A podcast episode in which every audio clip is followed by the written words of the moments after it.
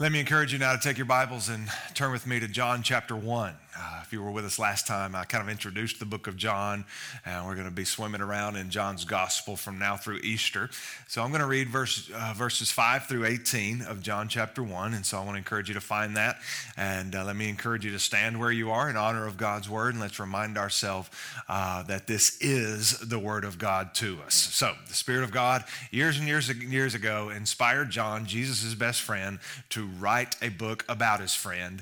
And we looked at the first four verses last week. Now let's pick it up in verse 5 and read down through verse 18. Here we go. John 1, verse 5. That light shines in the darkness, and yet the darkness did not overcome it.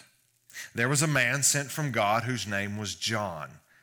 He came as a witness to testify about the light, so that all might believe through him.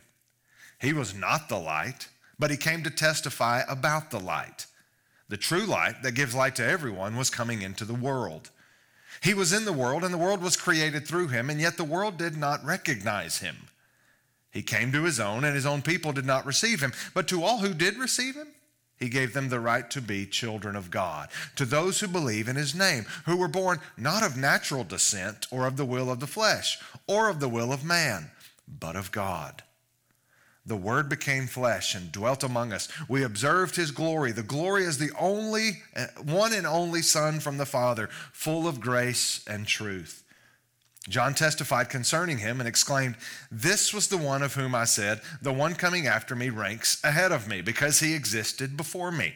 Indeed, we have all received grace upon grace from his fullness. For the law was given through Moses, grace and truth came through Jesus Christ. No one has ever seen God the one and only Son, who is himself God, and as it is at his Father's right side, he has revealed him. Father, just as you revealed Jesus 2,000 years ago on the earth, may your Spirit again reveal him to our hearts. And may we be sent by you, as was John the Baptist, to point others as you reveal your Son Jesus to them. And again, it's in the strong name of Christ Jesus I pray. Amen. I love it when I am amazed in an unexpected way. Many of you have asked me uh, over the past weeks what my favorite part about going to Disney World with my family was. Most of you know our family went to Disney World for Christmas this year, and you've been very inquisitive. What was your favorite part? You were expecting me to talk about Disney World, and for certain, I enjoyed time with my family while we were at Disney World. But if I'm being honest, something unexpected happened. My favorite part of our trip was going to Buc-ee's. Yes, Buc-ee's. There was a Buc-ee's on the way to Disney World in Orlando, and there was a Buc-ee's on the way home from Disney World. And yes, we stopped both times. Now, if you're unaware of the glory that is Buc-ee's, let me very quickly give you an overview. Buc-ee's is a gas station. But it's not just any gas station. If you see a Buc-ee's on the side of the interstate, please stop and go in. You can thank me later. They have hundreds, literally over a hundred gas tanks beckoning your car for gas to be put in it. That's usually cheaper than most places.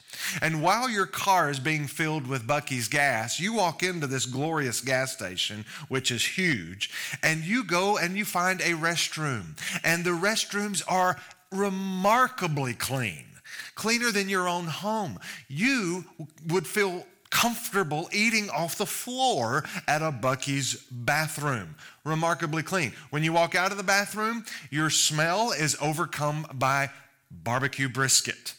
Yes, at a gas station, remarkable barbecue brisket. Because in the middle of this wonderful glory spot called Buc-ee's is a kitchen, if you will, where men and women are just chunking out the Buc-ee sandwiches, the brisket Buc-ee sandwiches, sliced or shredded, as many as you want. Of course, you have to pay for them. If you go at breakfast time, it's a brisket and egg burrito. And I'm here to tell you they're delicious. When you turn around after filling your bag full of, of filling your buggy full of brisket sandwiches, you'll see that there's this huge bar that has dozens of selections. And it's not a bar of alcohol with alcohol selections, it's a bar full of beef jerky selections. Buc-ee's has a beef jerky bar. And so you can go and you can decide what flavor you want. on and on and on. It was a remarkable experience. You were expecting me to say something about Disney World. I wanted to pause and say, uh uh-uh, uh, let me tell you about this gas station called Buc-ee's. It's incredible when you experience something unexpected and you want to share with someone so they can have that same experience. We have it all the time. Why do I start this way? Because John is letting us know, John, the gospel author, is letting us know that God Himself created another John, sent him to earth to wave the banner saying, Wait, wait, wait, you think God is this way, but let me tell you how God is, how God really is. And John the Baptist was sent by God ahead of Jesus to make sure we didn't miss it. Now, I find it very interesting that five verses into a book about his best friend, John starts talking about darkness. Just five verses in, as he is inspired of the Spirit to speak of his best friend, he brings up the darkness. If you were here last time, you'll remember he starts by saying, In the beginning was the Word, and the Word was with God, and the Word was God. And he was with God in the beginning, and all things were created by this Word, whom we know now is Jesus. And in this Jesus is life, and that life was the light of men. That's verses one through four of John's Gospel as he begins to tell us about his friend. And then he says, And that light has come into the darkness, and the darkness hasn't overcome it, haven't, hasn't understood it. Darkness, pitch blackness, wickedness, sin, evil, rebellion. Five verses in. It makes sense if you think about it. Because John has wanted us to go all the way back to the beginning, hasn't he? That's how he starts his gospel. In the beginning was the Word. Well, you know, Genesis 1 1. In the beginning was God. Well, if you read from the beginning, it's not long until after God makes the pinnacle of his creation, which is mankind, man kind of blows it. Mankind is eat up with rebellion, wanting to do things his or her own way. And before you know it, after the beginning, there's a lot of darkness. Rebellion, sin, wickedness. And that's all we read about throughout the Bible. If you read the Bible, you see that there's a lot of men and women, even our biblical heroes, that yes, were used of God to do some remarkable things, but all of them have flaws, major flaws. And so, right at the beginning of John's gospel, he introduces us to the Word. And then he says, But the Word has come into the darkness. You and I know it's true. The world is messed up. You can read about it in the Bible and see it for yourself. If you don't believe the Bible is true, then let me encourage you to watch the news for a couple of hours the world is messed up. If you don't believe the news is true, let me encourage you to have a baby. Because that little bundle of joy is also a little glorious bundle of rebellion. You don't have to teach your children how to do wrong. They're already good at that. And if you don't believe having a child will convince you, evaluate your own heart. How are you doing at your 2022 resolutions? One of the things you and I need to understand as we read John's gospel is that every time he uses the word world, it is not in a positive light. Nine times out of 10, probably more than that, when John says world, it's in a negative connotation. When he uses the word world, he means that mankind is in rebellion against its maker mankind is committing evil against its maker. And that's very important if we're going to understand the gist of this chapter and really the entire book of John. Let me give you an example of this. Look in verse 9 of John 1.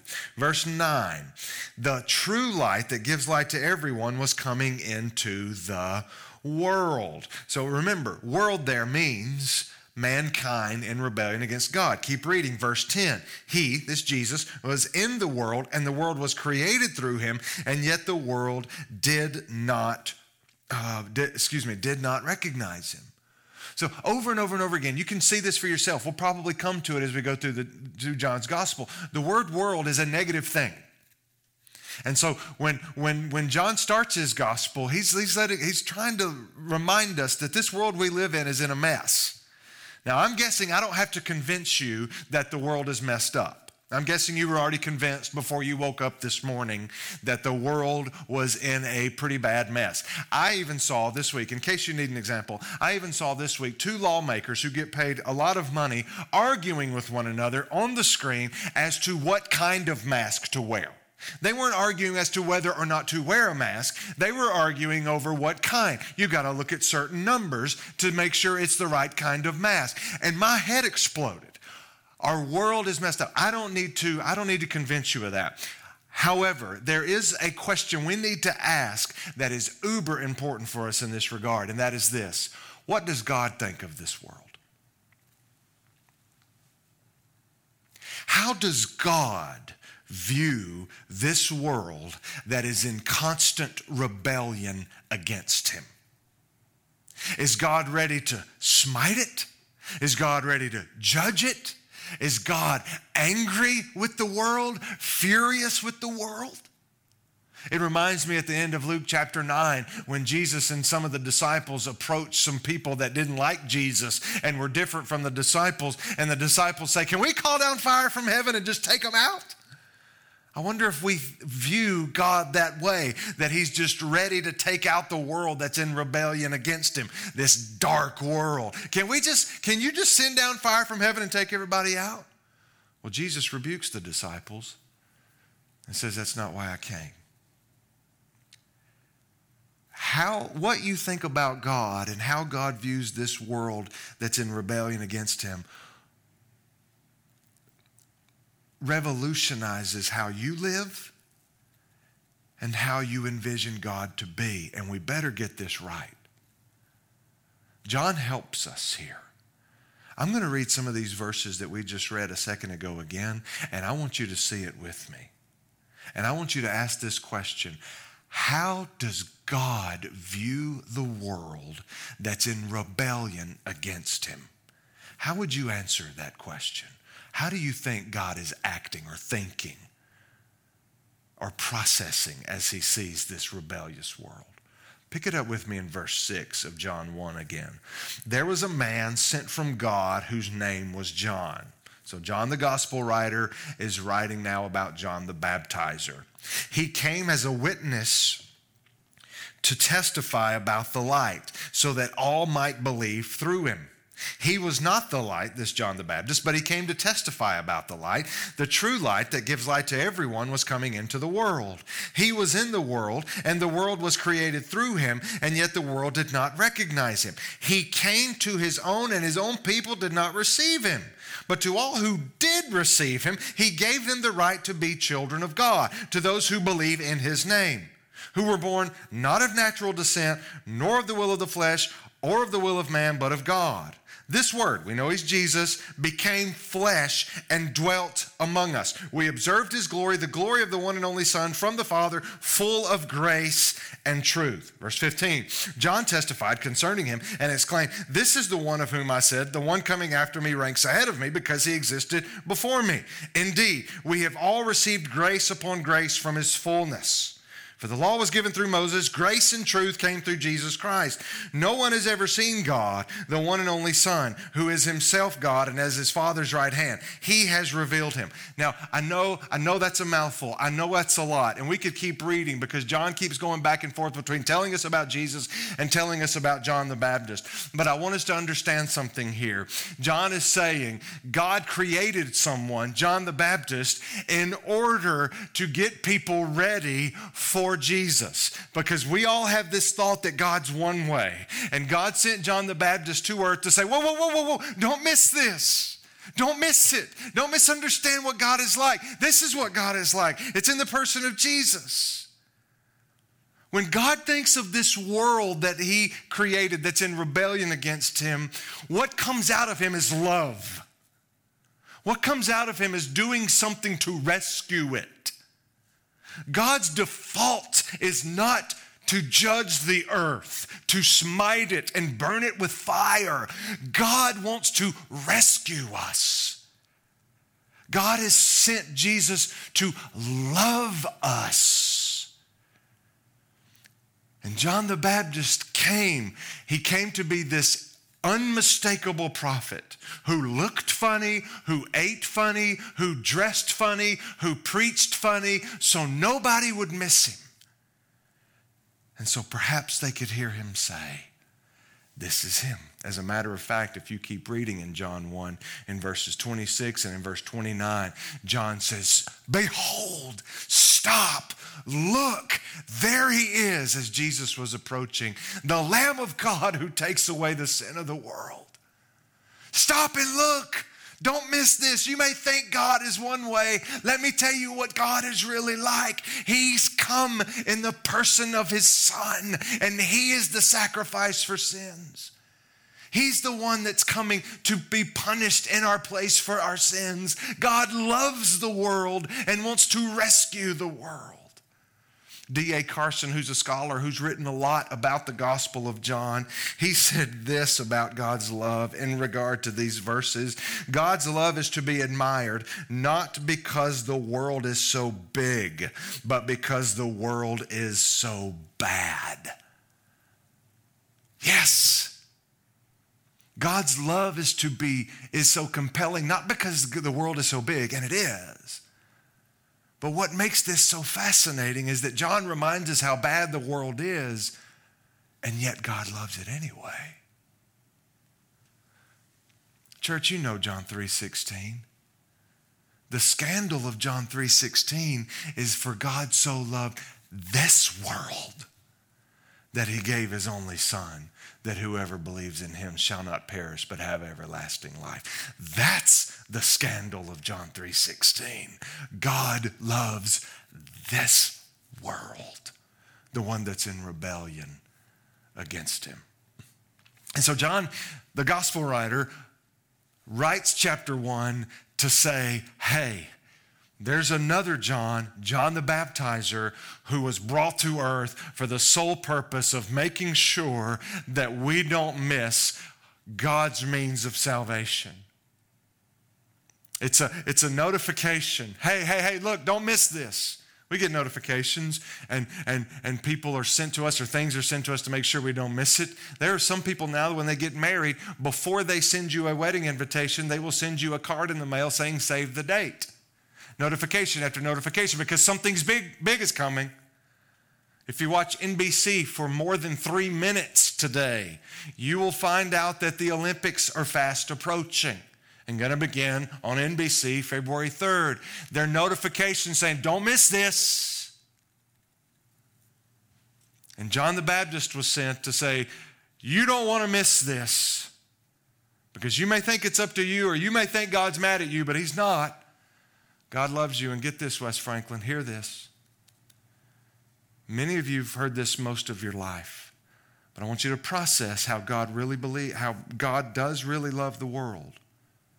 And be careful in how you think about the world and how you think God thinks about the world. But get this once you believe, once you trust, God doesn't say, okay, now get on with your life and, and, and figure it out yourself. Did you notice in those final few verses that we read that John tells us that Jesus said, He is full of grace and truth? And from the fullness of Jesus, we've received grace upon grace.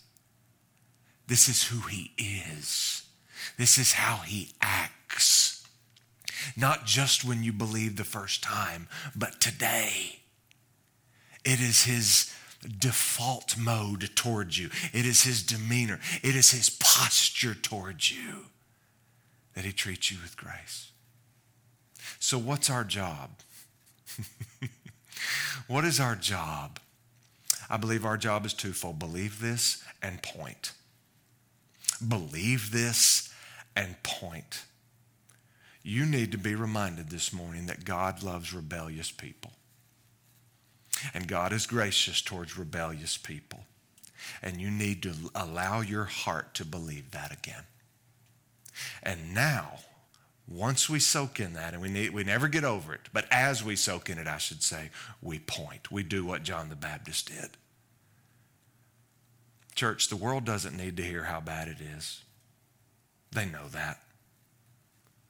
Yes, we need to help people understand that they are sinners in need of a Savior. I get that. But the world doesn't need us to rail against how bad it is if, if anybody was paying attention to anything at the end of 2021, at the beginning of 2022, the messages that we are flawed are everywhere. I heard one person sum up the beginning of the new year this way. He said, Society says, Do you have a body? Sculpt it. Do you need to lose, do, do you have weight? Lose it. Screen time? Reduce it. Addictions? Kick it. Books? Read them. Work goals? Achieve them. Grief? Get over it. Emotions? Control them. Relationships? Fix them.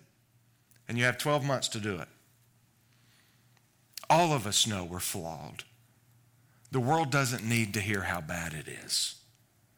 The world needs to know that God loves it, that God loves them. Just like John the Baptist said, wait, wait, wait, wait, wait. You may think I'm going to talk about Disney World, but let me tell you about Buc-ee's. John the Baptist says, wait, wait, wait. You may think God is this way, but let me tell you what he's really like. And look no further than his son, Jesus Christ, full of grace and truth. Grace upon grace upon grace. Our job now is to believe it and let the world know that God loves them in Jesus.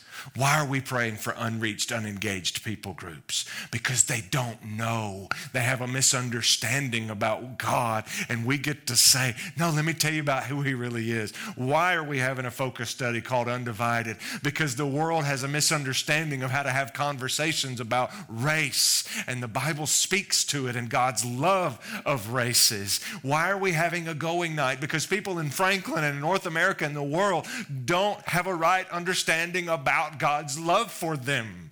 They know they're flawed, but they have a wrong understanding. And we get to say, no, no, no, here's what God is like. And He's loved us in the person of Jesus Christ. That's our job. Garrison Keillor of NPR fame is a writer, writes about family life in the Midwest. Wrote recently about a family prayer time where there was an uncle, John, who was called on to pray before the meal. And I don't know if you have one of these at your family, but there's some people that you do not want them to pray before the meal because it means that your food is going to be cold by the time you get to the meal. Well, John was known not necessarily for the length of his prayer, but Uncle John was always going to mention Jesus and was always going to be a little unsettled by the cross. And as Garrison Keillor talks about this, he says as he got older, he understood. He and the kids, other kids, would used to roll their eyes and say, Oh, goodness, Uncle John. But it hit him later why Uncle John always did that because he never, ever got over it. All the other family members knew it, but Uncle John never got over it. John, the gospel writer, wrote a gospel to tell us about this light that has come into the darkness named Jesus. God sent a forerunner to make sure we don't miss it, John the Baptist, to say it's him, Jesus. And there was an Uncle John who never, ever got over Jesus and his cross. Our job is to believe, and our job is to point. Let's be about that, West Franklin. Not have a wrong understanding of God, but a right one who sent Jesus to rescue us and the world. Father, thank you. Thank you for your word.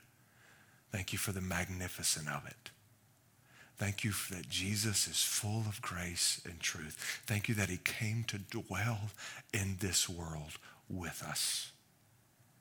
May we have a right understanding, Father, of how you view your world. May we believe it, live, and point others to that reality. I pray these things in Jesus' name. Amen. God bless you, West Franklin. Hopefully, we will get to see each other again real soon. Stay warm.